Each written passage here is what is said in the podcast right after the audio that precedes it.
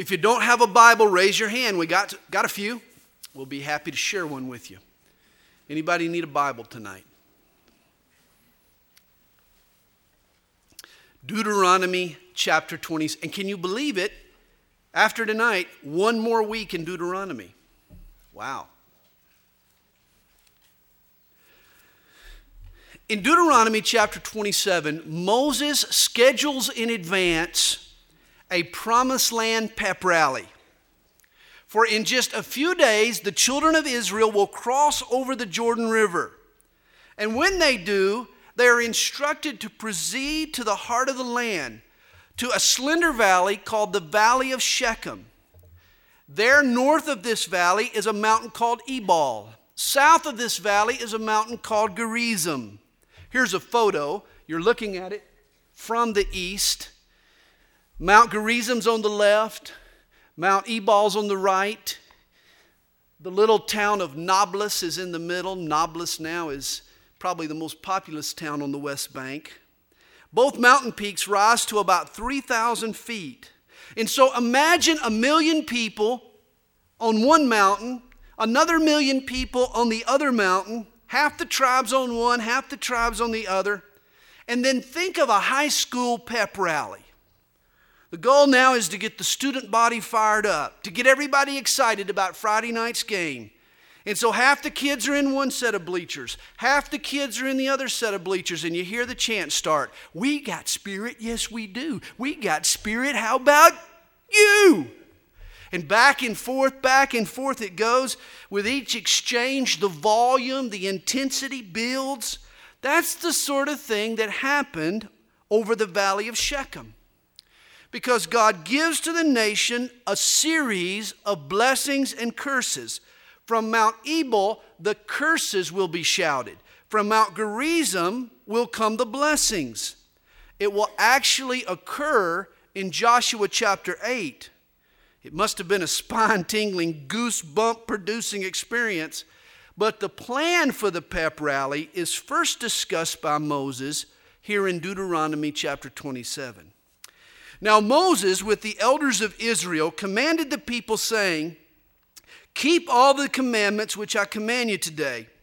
And it shall be on the day when you cross over the Jordan to the land which the Lord your God is giving you, that you shall set up for yourselves large stones and whitewash them with lime. You shall write on them all the words of this law when you have crossed over that you may enter the land which the Lord your God is giving you, a land flowing with milk and honey, just as the Lord God of your fathers promised you. Notice their first act upon entering the promised land was not a celebration as much as it was a dedication. A memorial to the law of God was to be established in the new land. Israel's entrance into the land was not just the end of their slavery and their wilderness wandering, but it was the beginning of a new age that would be tied to God's law. Their obedience would dictate their blessing, their disobedience would cause their hardship. God's Ten Commandments had been written on stone tablets, and thus a memorial of stones was to be erected. Therefore, it shall be when you have crossed over the Jordan that on Mount Ebal you shall set up these stones which I command you today, and you shall whitewash them with lime. And there you shall build an altar to the Lord your God, an altar of stones. You shall not use an iron tool on them. You shall build with whole stones the altar of the Lord your God, and offer burnt offerings on it to the Lord your God. You shall offer peace offerings, and shall eat there, and rejoice before the Lord your God. And you shall write very plainly on the stones all the words of this law. Uncut stones were to be used. No iron tool was to be involved. Hey, there was nothing man made or flesh fashioned about God's law. It had come from His hand, it had been born in His heart. And thus, no human ingenuity, no human craftsmanship went into this memorial altar when the people looked at these whitewashed stones, God wanted them to remember that their salvation was His work and His work alone. Then Moses and the priests, the Levites, spoke to all Israel, saying, Take heed and listen, O Israel. This day you have become the people of the Lord your God. The nation was born. Therefore, you shall obey the voice of the Lord your God and observe his commandments and his statutes, which I command you today. Verse 11 And Moses commanded the people on that same day, saying, These shall stand on Mount Gerizim. He's planning this pep rally to bless the people. When you have crossed over the Jordan, here are the six tribes Simeon, Levi, Judah, Issachar, Joseph, and Benjamin. And these shall stand on Mount Ebal to curse. Six tribes Reuben, Gad, Asher, Zebulun, Dan, and Naphtali. Six tribes on one mountain, six tribes on the other mountain. Remember the word Gerizim, it means fruitful harvest, while the word Ebal means barrenness. I ran across a description of Mount Ebal and Mount Gerizim that explains possibly how one was chosen for the blessings and the other was picked for the uttering of the curses. Clark writes Gerizim abounds with springs, gardens, and orchids, and it's covered with a beautiful verdure while Ebal is as naked and barren as a rock. No wonder Gerizim was the mountain of blessing, Ebal was the mountain of curses. Now, I've never been to the valley of Shechem. I've wanted to go, but today it's located in the West Bank, it's in Palestinian territory. But one of the most monumental events in Hebrew history took place there 3,400 years ago. A prophecy of Israel's future echoed from the peaks of these mountains. They say that the Valley of Shechem is actually a natural amphitheater, that the acoustics there are incredible. And what's said on the mountaintops can be heard throughout the entire valley. The sound just travels and reverberates. I want you to know up front the colossal significance of tonight's chapters.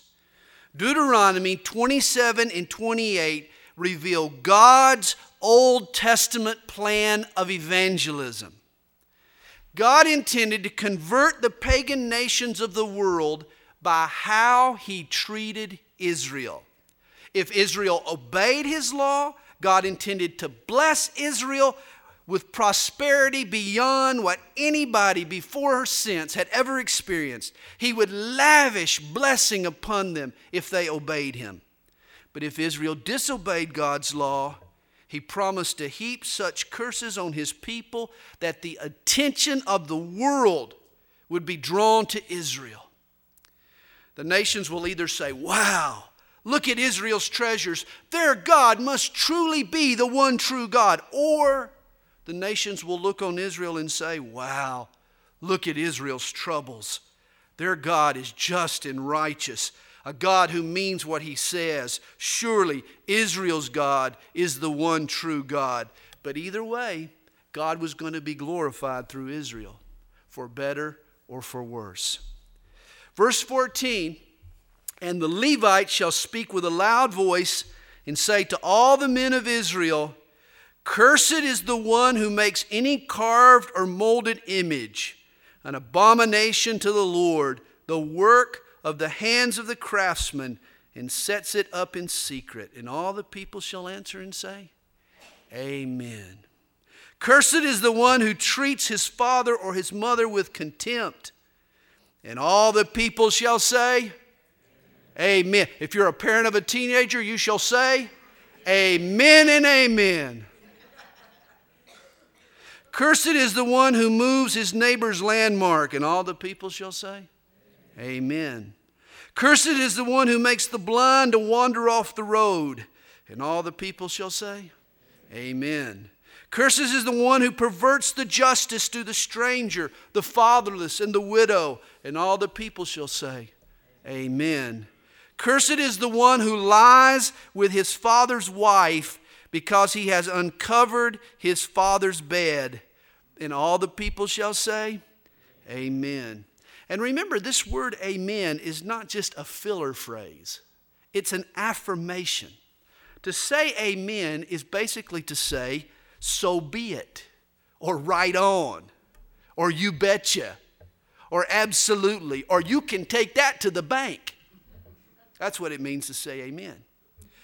Cursed is the one who lies with any kind of animal. And the people shall say, Amen. I shall say, Amen and Amen. Cursed is the one who lies with his sister, the daughter of his father, or the daughter of his mother. Sex with a stepsister is incestuous and wrong. And all the people shall say, Amen. And cursed is the one who lies with his mother in law. And I'm sorry, but this is one sin that I just can't understand. Your mother in law? Friend, you're not only cursed, you're stupid. and all the people shall say, Amen. Amen. Cursed is the one who attacks his neighbor secretly. And all the people shall say, Amen. Cursed is the one who takes a bribe to slay an innocent person. And all the people shall say, Amen. Cursed is the one who does not confirm all the words of this law. And all the people shall say, Amen. Halley's Bible Handbook makes an interesting statement. It says the 28th chapter of Deuteronomy placed alongside the history of the Hebrew nation, constitutes one of the most astounding and indisputable evidences of the divine inspiration of the Bible. The blessings and curses that will now be discussed in chapter 28 form uncanny parallels to the ups and downs of Hebrew history. Reading Deuteronomy chapter 28 is like reading a history book before it happens. Chapter 28 begins with the blessings, but it ends with the curses. Now it shall come to pass, if you diligently obey the voice of the Lord your God, to observe carefully all his commandments which I command you today, that the Lord your God will set you high above all nations of the earth. And it is amazing how the Jewish people have been set high among the nations of the earth. It's amazing how God has elevated Hebrew people to positions of prominence far beyond their proportionate numbers. Of the 6 billion 599 million people that now populate the earth, only 13 million are Jews. That's about one half of 1%. Yet, did you know that 15% of all Nobel Prize winners are Jewish? Two of our nine U.S. Supreme Court justices are Jewish Breyer and Ginsburg. Bud Selig, commissioner of the Major League Baseball, David Stern, commissioner of the NBA, and Paul Tagliabue, commissioner of the NFL, the commissioners of all three big leagues sports in America, are all Jewish. Sasha Cohen and Emily Hughes, you saw them. They were our U.S. Olympic figure skaters. They're both Jewish. Arthur Blank, owner of the Atlanta Falcons. Arthur is Jewish. Albert Einstein, Sigmund Freud, Karl Marx, even Groucho Marx. they were all Jewish. Henry Kissinger was Jewish. Paul Newman is Jewish. Robert Zimmerman, aka Bob Dylan, he also is a Jew. Did you know that Elvis Presley had a Jewish grandma, great grandma? Elvis Presley. Sandy Koufax, the greatest pitcher of all time, was Jewish. Chris, he could go all the way. Berman, I didn't do that right, but he's Jewish. American Idol fans will be interested to know that Paula Abdul is Jewish. It's astounding that so many of our celebrities come from such a small population of Jews. And yet Moses said, God will set you high above all the nations of the earth. And all these blessings shall come upon you and overtake you, because you obey the voice of the Lord your God. Blessed shall you be in the city, and blessed shall you be in the country. Blessed shall be the fruit of your body, the produce of your ground, and the increase of your herds, the increase of your cattle, and the offspring of your flocks. Blessed shall be your basket and your kneading bowl. Blessed shall you be when you come in, and blessed shall you be when you go out. That's being blessed all the time, isn't it? The Lord shall cause your enemies who rise against you to be defeated before your face. They shall come out against you one way and flee before you seven ways. Just read the exploits of Joshua and Gideon and Deborah and Samson and Samuel and David. The Lord will command the blessing on you in your storehouses and all to which you set your hand, and he will bless you in the land which the Lord your God is giving you. In the days of David, and afterwards, under the reign of King Solomon, Israel was actually a world empire. During those reigns, it was the most prosperous nation on the earth. God did exactly what he said. Verse 9 The Lord will establish you as a holy people to himself, just as he has sworn to you. If you keep the commandments of the Lord your God and walk in his ways, then all peoples of the earth shall see that you are called by the name of the Lord, and they shall be afraid of you. This is exactly what happened. 1 Kings chapter 10. You remember when the queen of Sheba visited Solomon, she marveled. She looked on, looked on and she was astounded. Here's what she said It was a true report which I heard in my own land about your words and your wisdom. However, I did not believe the words until I came and saw with my own eyes, and indeed the half was not told me. Your wisdom and prosperity exceed the fame of which I heard. Happy are your men, and happy are these your servants who stand continually before you and hear your wisdom. Blessed be the Lord your God who delighted in you, setting you on the throne of Israel, because the Lord has loved Israel forever. Therefore, he made you king to do justice and righteousness. You remember God's Old Testament plan of evangelism. If Israel obeyed, he was going to bless Israel to such an extent that the world would look on and marvel and conclude that truly the God of Israel must be the one true God. And that is exactly what happened. The queen of Sheba was a convert. And the Lord will grant you plenty of goods in the fruit of your body, in the increase of your livestock, and in the produce of your ground, in the land of which the Lord swore to your fathers to give you. The Lord will open to you his good treasure, the heavens, to give the rain to your land in its season, and to bless all the work of your hand. You shall lend to many nations, but you shall not borrow. And the Lord will make you the head and not the tail. You shall be above only and not beneath, if, and this proved to be a pretty big if, you heed the commandments of the Lord your God, which I command you today, and are careful to observe them. So you shall not turn aside from any of the words which I command you this day to the right hand or to the left to go after other gods to serve them. But in verse 15, the curses begin. For if Israel disobeys God's law, he will surely curse them. Before we read these verses, I want to tell you a friend of mine once saw a documentary on the Holocaust. He told me about it later. And there were various photos shown in the documentary. And under many of the images were verses from Deuteronomy chapter 28. These verses contain some grisly and ominous warnings that Israel should have heeded. And because she didn't, God brought curses upon his people Israel.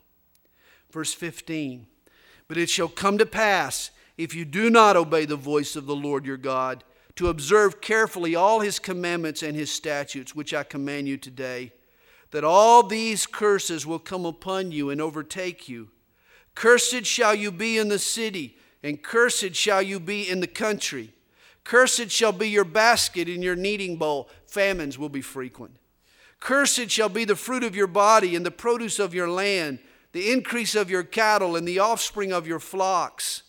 Cursed shall you be when you come in, and cursed shall you be when you go out. That's being cursed just about all the time. The Lord will send on you cursing, confusion, and rebuke in all that you set your hand to do until you are destroyed and until you perish quickly because of the wickedness of your doings in which you have forsaken me. The Lord will make the plague cling to you until he has consumed you from the land which you are going to possess. The Lord will strike you with consumption, with fever, with inflammation, with severe burning fever, with the sword, with scorching, and with mildew. They shall pursue you until you perish and your heavens which are over your head shall be bronze, and the earth which is under you shall be like iron. The land will be fallow and barren. The skies will produce no rain, and Israel's prayers will bounce off a bronze ceiling. Verse 24 The Lord will change the rain of your land to powder and dust. From the heaven it shall come down on you until you are destroyed. The Lord will cause you to be defeated before your enemies. You shall go out one way against them and flee seven ways before them. And you shall become troublesome to all the kingdoms of the earth. Your carcasses shall be food for all the birds of the air and the beasts of the earth, and no one shall frighten them away. Do you get the impression God was serious about them obeying his commandments? and worshiping Him as their one true God. If time permitted, we could chart Jewish persecution through the centuries. In 586 BC, the Babylonians sacked Jerusalem and they burned the temple. And then they deported the Jews to Babylon. They returned 70 years later in the days of Ezra. In, 70 AD, oh, about 600 or so years later, Jerusalem was once again razed to the ground and the temple burned, this time by the Romans. A century later, they drove the remaining Jews from their homeland to foreign lands. And Jews have been a dispersed people scattered all over the world ever since. For several centuries, it was actually illegal for a Jew to live in Jerusalem. And for the two millenniums since those days until recent times, the Jews have been hated and persecuted everywhere they've tried to settle. Literally, they have been cursed when they come out and when they go when they come in and when they go out. When the Jewish leaders rejected Jesus and called for his crucifixion, they sealed their fate when they cried, His blood be on us and on our children. The rejection of their Messiah unleashed the curses of Deuteronomy chapter 28. And for the last 2,000 years, the Jews have been pushed from one ghetto to the next, banished from country after country. They were victimized by Europe's crusades, by Spain's Inquisition, by the pogroms in Russia, ultimately, the death camps in Nazi Germany. Names like Auschwitz and Dachau and Ravensbrück conjure up horrific images. Six million Jews died in these death camps. Did you know the word Holocaust means burnt offering in German? And on behalf of the church, let me repent for the role Christians have played in the torture of Jewish people is disgraceful. In the Middle Ages, the Roman Church felt it was their duty to help God enact these curses.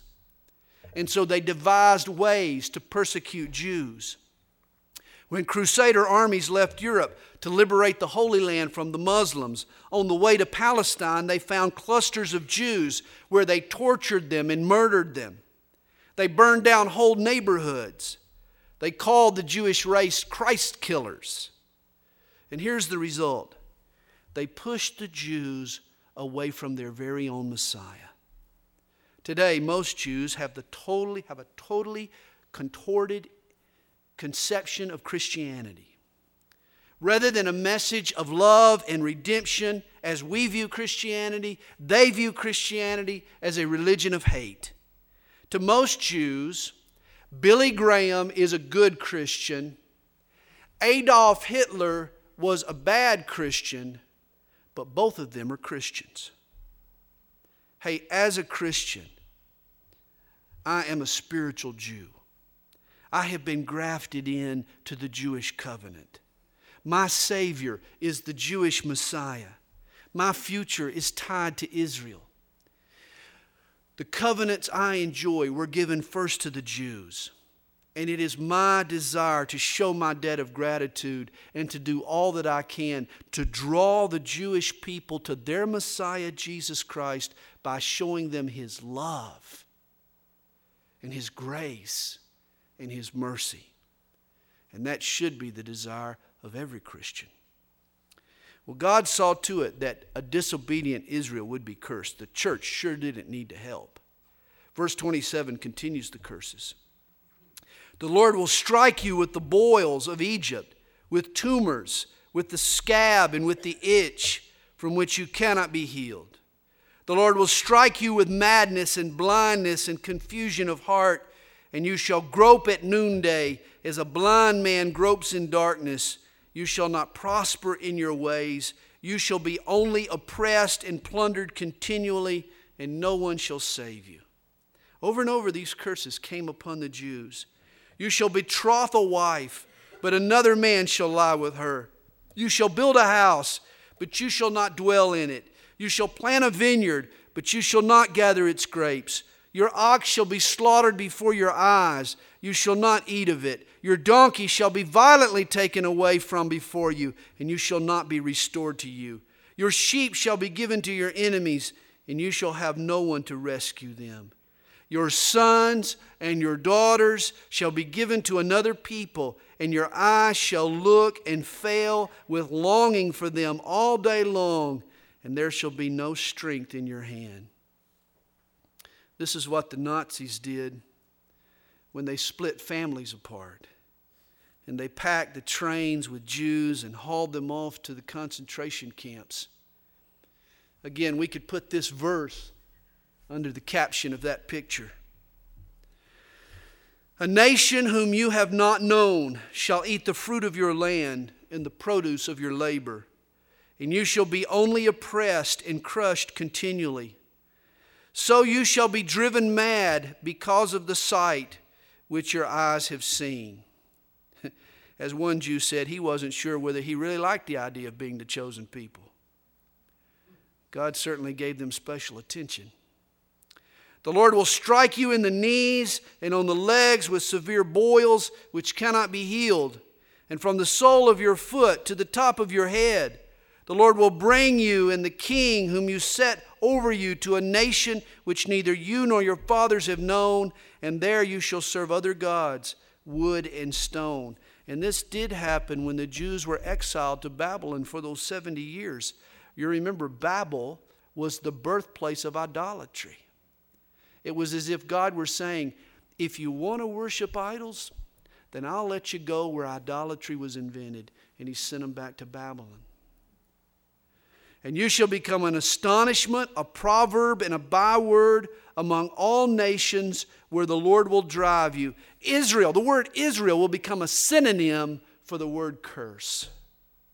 Verses 38 through 42 warns that the locusts will eat their seed, and the worms will spoil their crops and wine, that the olives will literally drop off the trees before they can be harvested, that the Jewish children will be taken captive he says that Gentiles will become more prosperous than Jews.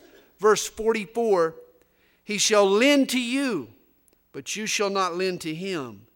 He shall be the head, the Gentiles, and you shall be the tail, the Jews. Verse 45 Moreover, all these curses shall come upon you and pursue and overtake you until you are destroyed, because you did not obey the voice of the Lord your God to keep his commandments and his statutes which he commanded you. And they shall be upon you for a sign and a wonder, and on your descendants forever, because you did not serve the Lord your God with joy and gladness of heart, for the abundance of everything. Therefore, you shall serve your enemies, whom the Lord will send against you, in hunger, in thirst, in nakedness, and in need of everything, and he will put a yoke of iron on your neck until he has destroyed you. Israel was the beneficiary of incredible blessing. Just think of the miracles around the Exodus. Think of the wilderness wanderings. God fed them with manna from heaven, water from the rock. Think of how He intervened for them time and time again. What they didn't realize was that with those blessings, with those privileges, came responsibility. God blessed them, but He expected in return for them to be obedient. And when they didn't, the curses were heavy and numerous. Verse 49 The Lord will bring a nation against you from afar, from the end of the earth, as swift as the eagle flies, a nation whose language you will not understand, a nation of fierce countenance, which does not respect the elderly nor show favor to the young. They'll be cruel, they'll be tyrannical. And both Babylon and Rome marched under the emblem of an eagle. The next few verses describe how their respective sieges wiped out Israel. Verse 53 You shall eat the fruit of your own body, the flesh of your sons and your daughters, whom the Lord your God has given you, in the siege and desperate straits in which your enemy shall distress you. In both sieges, the Roman and Babylonian, people became so hungry that they resorted to cannibalism. In 70 AD, the Romans surrounded Jerusalem. They cut off the supply lines. The goal was to starve the Jews into surrender. Great numbers of people scaled the wall to forage for food. Most Jews were captured and crucified, as many as 500 per day. More than 600,000 people starved to death during the siege. In all, over a million people died. 97,000 were taken captive. Verse 54 The sensitive and very refined man among you will be hostile toward his brother, toward the wife of his bosom, and toward the rest of his children whom he leaves behind, so that he will not give any of them the flesh of his children whom he will eat, because he has nothing left in the siege and desperate straits in which your enemies shall distress you at all your gates. You got to be pretty hungry to want to eat your own kids the tender and delicate woman among you who would not venture to set the sole of her foot on the ground because of her delicateness and sensitivity, will refuse to the husband of her bosom and to her son and her daughter her placenta, which comes out from between her feet, and her children whom she bears, for she will eat them secretly for lack of anything in the siege and desperate straits in which your enemy shall distress you at all your gates. If you do not carefully observe all the words of the law that are written in this book, that you may fear this glorious and awesome name, the Lord your God, then the Lord will bring upon you and your descendants extraordinary plagues, great and prolonged plagues, and serious and prolonged sicknesses. Moreover, he will bring back on you all the diseases of Egypt of which you were afraid, and they shall cling to you. Also, every sickness and every plague which is not written in the book of this law will the Lord bring upon you until you are destroyed. You shall be left few in number, whereas you were as the stars of heaven in multitude. And why? Because you would not obey the voice of the Lord your God. And let me suggest that the greatest Holocaust according to Scripture, is still yet to come. All of the persecution that has gone before will pale in comparison to the hatred that the last days Antichrist will show toward the Jewish people. And it shall be that just as the Lord rejoiced over you to do you good and multiply you, so the Lord will rejoice over you to re- destroy you and bring you to nothing, and you shall be plucked from off the land which you go to possess. Then the Lord will scatter you among all peoples from one end of the earth to the other, and there you shall serve other gods which neither you nor your fathers have known, wood and stone. And among those nations you shall find no rest, nor shall the sole of your foot have a resting place. But there the Lord will give you a trembling heart, failing eyes, and anguish of soul. Your life shall hang in doubt before you. You shall fear day and night and have no assurance of life. And for the last 2,000 years, this has been the Jewish headline. Even today, even in their own homeland, the Jews still fear a nuclear holocaust. They still are afraid of the Islamic bomb. They still have no security, they have no assurance that tomorrow they'll see day. Verse 67 In the morning you shall say, Oh, that it were evening. And at evening you shall say, Oh, that it were morning, because of the fear which terrifies your heart, and because of the sight which your eyes see. And the Lord will take you back to Egypt in ships by the way of which I said to you, You shall never see it again.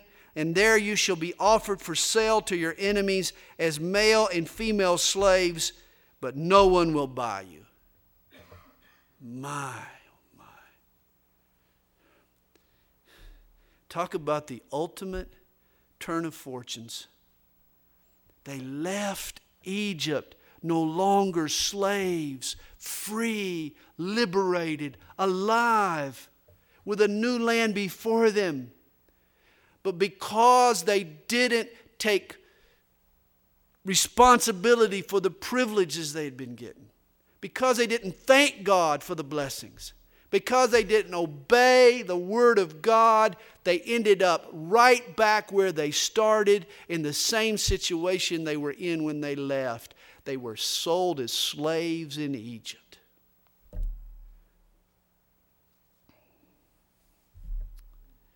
After the sacking of Jerusalem in AD 70, the Romans sold 97,000 Jews in the Egyptian salt mines. They say there were so many slaves that the supply exceeded the demand. In chapter 29, Moses reminds the Hebrews that they're going into this new land to uproot a wicked people. They are going to be his instrument of judgment. But he warns them not to adopt the practices for which the Canaanites are about to be destroyed. Irony of all ironies would be for God to judge these people with Israel and then turn around and judge Israel for committing the very same crimes. He begins the chapter with a history lesson, and I'm going to summarize a few verses for time's sake. He talks about the miracles in Egypt, the covenant that he made with Israel at Mount Horeb. He talks about God's provisions in the wilderness, their initial victories east of the Jordan. God was faithful despite the hardness of their hearts. And in verse 14, he says, I make this covenant and this oath not with you alone but also with him who stands here with us today before the Lord our God, as well as with him who is not here with us today. For you know that we dwelt in the land of Egypt, and that we came through the nations which you passed by, and you saw their abominations and their idols which were among them wood and stone and silver and gold so that there may be, no, may be among you man or woman or family or tribe whose hearts turn away today from the Lord our God to go and serve the gods of these nations, and that there may not be among you a root bearing bitterness or wormwood, and so it may not happen when he hears the words of this curse that he blesses himself in his heart, saying, I shall have peace, even though I walk in the indignation of my heart, as though the drunkard could be included with the sober.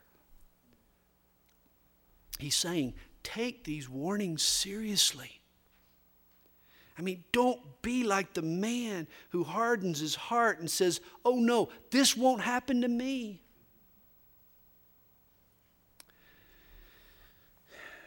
Have you noted the delusional and the numbing effect that worldly pleasures can have on a person? Like the man who gets fired from his job, his wife divorces him, his kids can't stand him, his dog bites him. And yet, after a bottle of wine, he's doing fine. Happy as a lark. It's a delusion.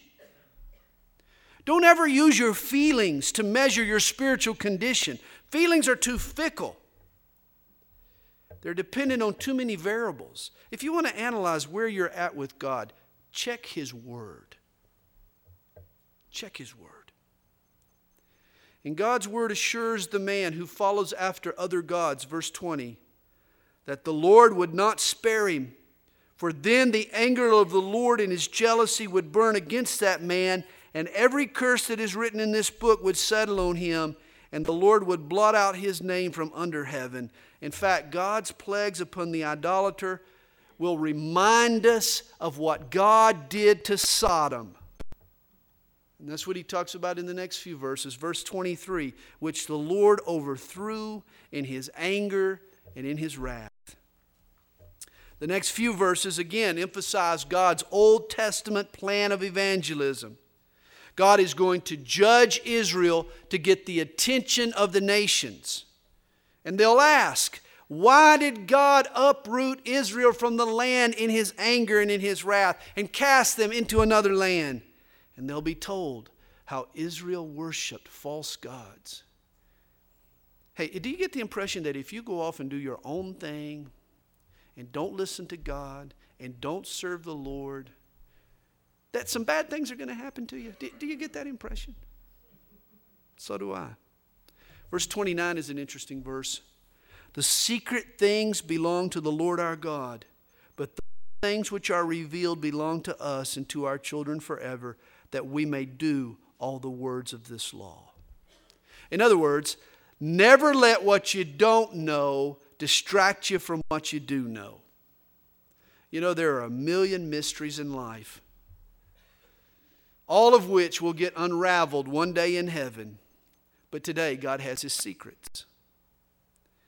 I'm always stunned by the fact that Job never read the first two chapters of the book of Job. Job, to the end of his life, never understood what had happened to him and why it had happened. And yet, God still expected Job to trust in his sovereignty. Here is a level of faith that we all need to reach where we accept God as God, where we conclude that God doesn't owe us an explanation for what he does, nor does he need my permission to do it, that God can do whatever he wants, and I'll still worship him.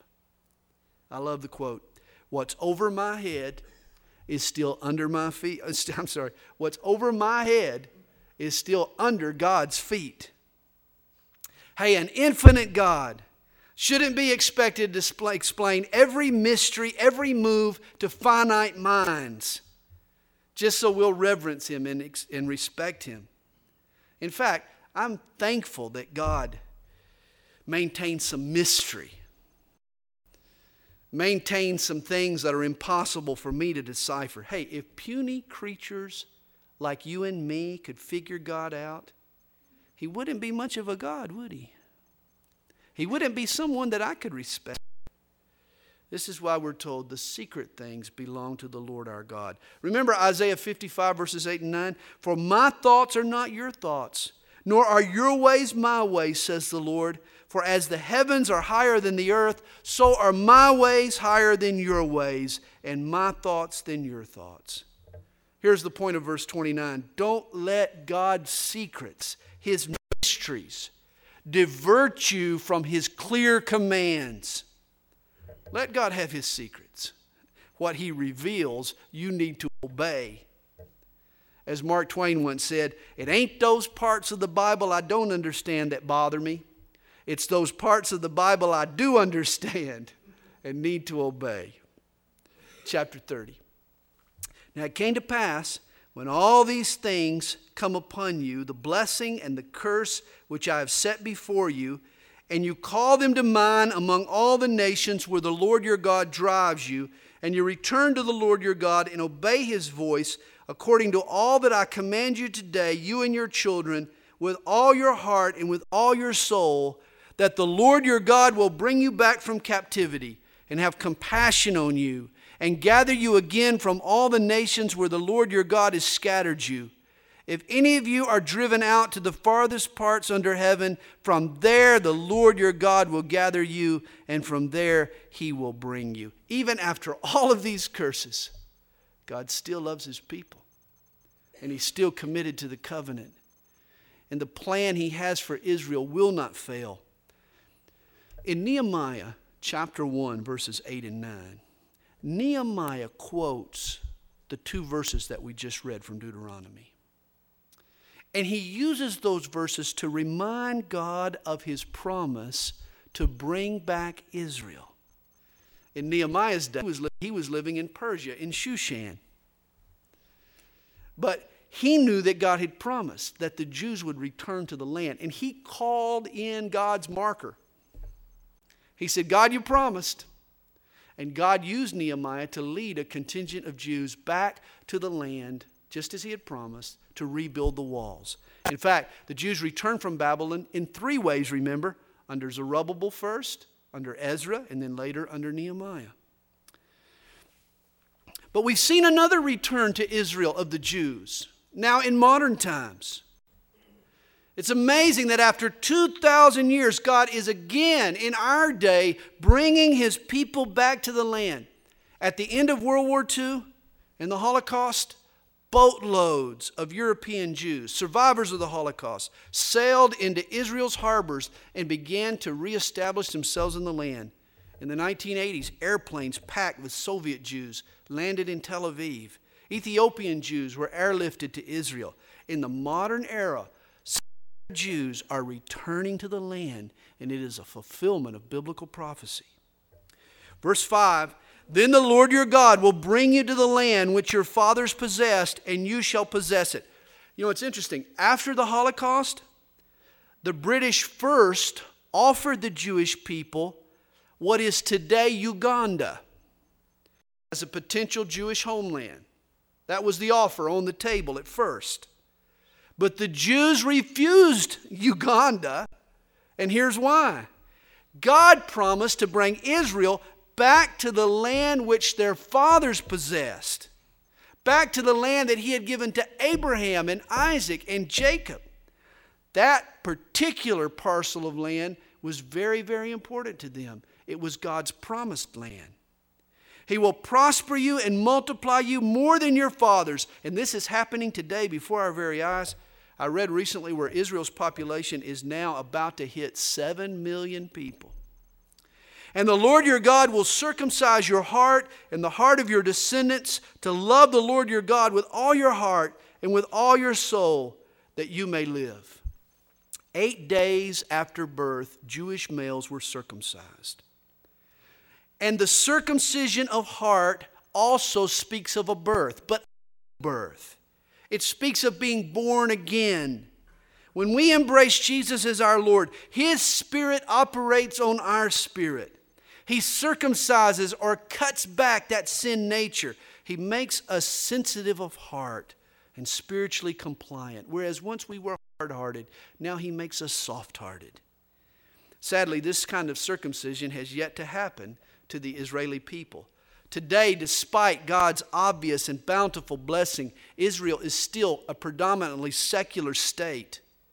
Israelis today respect the Bible. They acknowledge the role of religion in their history. But the people have yet to experience the spiritual revival predicted here. And yet they will. In Revelation, we are told of the 144,000 Jewish witnesses that emerge in the last days. They'll be the result of a great revival in Israel. And they'll testify of Jesus. That revival will take place. But the return to the land takes place first. You remember, we studied you know, several months ago. The new covenant involves three promises. Do any of you guys remember the three parts of the new covenant? Regathering to the land, regeneration of heart, and reestablishment of the kingdom. But it takes place in that order. The regathering precedes the regeneration. And so today, the Jews are being regathered to the land.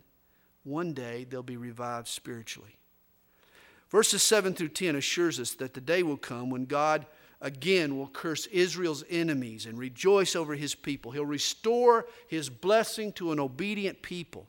Verse 11 For this commandment which I command you today is not too mysterious for you. And the challenge God is about to present to Israel is not too deep for them to understand. That's what he's saying. This is not too mysterious for you, nor is it too far off. It's not too high. This is not, not a too lofty a concept for you to grasp now. You know, some people think of God in religion. Oh, that's too complicated. Oh, I'll just leave that stuff for the theologians and the preachers. I, I know I don't get into the Bible. You can't understand the Bible anyway. Not so. You see, a relationship with God is much more simple than you realize. Verse 12 says, It is not in heaven that you should say, Who will ascend into heaven for us and bring it to us, that we may hear it and do it? Nor is it beyond the sea that you should say, Who will go over the sea for us and bring it to us, that we may hear it and do it? But the word is very near you, in your mouth and in your heart, that you may do it. God's salvation is as close to you as the tip of your tongue. God's challenge to Israel is simple, it's extremely clear. It doesn't take a rocket scientist to follow God. It is so simple that a child can come. You know, it's interesting. Moses spoke these words as he delivered the old covenant to Israel. But Paul will quote this very same passage in Romans chapter 10 as he challenges you and me to accept the new covenant. A relationship with Jesus is also just as simple. You can have a relationship with God tonight, and it's not complicated. It is as close to you as the tip of your tongue. You don't have to learn some ancient secret. You don't have to climb some mountain of enlightenment. Just speak the word of faith. Just agree with God. I like that song we sang. All you got to say is, Yes, Lord. Yes, Lord. If you want a relationship with God tonight, that's all you have to say. Yes, Lord. God is as close to you as the tip of your tongue. Repent, trust in Jesus. Verse 15 See, I have set before you today life and good, death and evil. Moses is about to make this choice very simple. It's either life or death, it's either, either good or evil. In that I command you today to love the Lord your God, to walk in his ways, and to keep his commandments, his statutes, and his judgments that you may live and multiply. And the Lord your God will bless you in the land which you go to possess. Obey God and live. You'll experience victory. You'll be blessed. But if your heart turns away so that you do not hear and are drawn away and worship other gods and serve them, I announce to you today that you shall surely perish.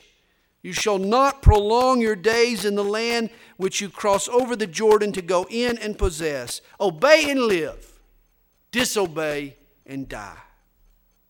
Moses then tells them, verse 19, I call heaven and earth as witnesses today against you, that I have set before you life and death, blessing and cursing.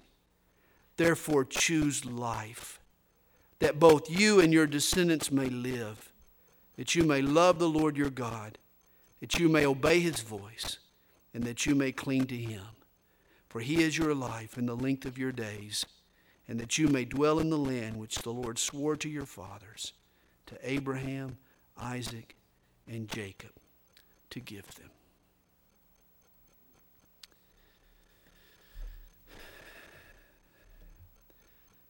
In my final statement to you tonight, choose life. Father, thank you for your word. Thank you for the truths that we've talked about tonight. May we mull over and meditate upon your word. as we go through your word now, Lord, may your word go through us. And Lord, just as we move week by week, week by week, line upon line, verse upon verse, chapter upon chapter, week upon week, month upon month, even year upon year, continue, Lord, to conform us into the image of Jesus Christ. Lord, we know it's a lifelong process, but we're thankful that we've begun and that we're involved and that you're working in our lives. For we truly want you to be glorified in us. And we pray this all in Jesus' name. And all God's people said, Amen. Amen.